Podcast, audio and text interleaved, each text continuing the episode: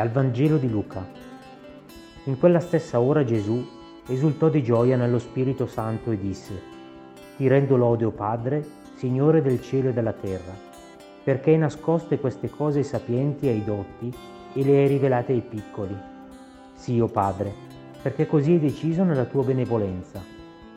Tutto è stato dato a me dal Padre mio, e nessuno sa chi è il figlio se non il Padre, né chi è il Padre se non il figlio e colui al quale il figlio vorrà rivelarlo.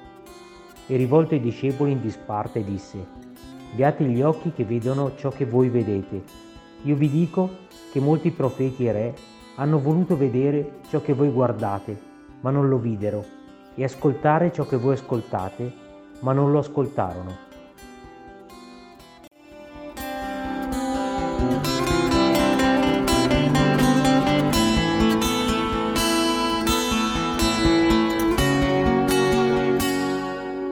Beati gli occhi che vedono ciò che voi vedete. Che bello sentire la soddisfazione di Gesù per coloro che fanno esperienza di Dio. Il suo cuore di uomo, mosso dallo Spirito Santo, si apre alla preghiera esclamando Ti rendo lode, o Padre.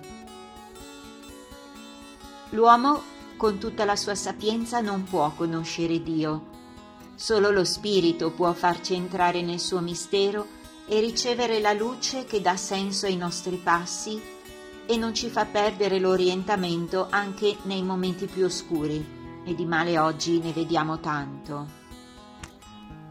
Crescendo facciamo l'esperienza drammatica e sublime che non è tutto il nostro potere.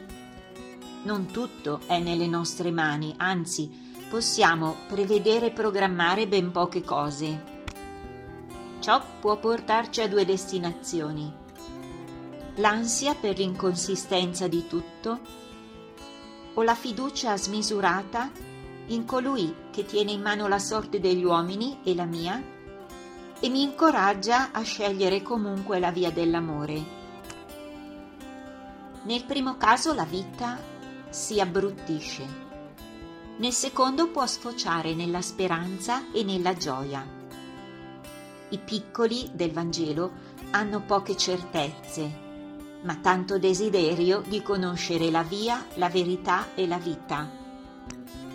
Sanno di non poter cambiare gli eventi, ma con la sua forza si fidano e riescono pure a a mettere una goccia di bene là dove l'uomo è portato a rispondere al male con altro male. Imploro il dono dello Spirito Santo perché mi illumini nel leggere la vita e le sue situazioni. Lascio che la parola orienti il mio agire. Spirito Santo, aiutami a compiere una buona azione in quella situazione faticosa senza dirlo a nessuno.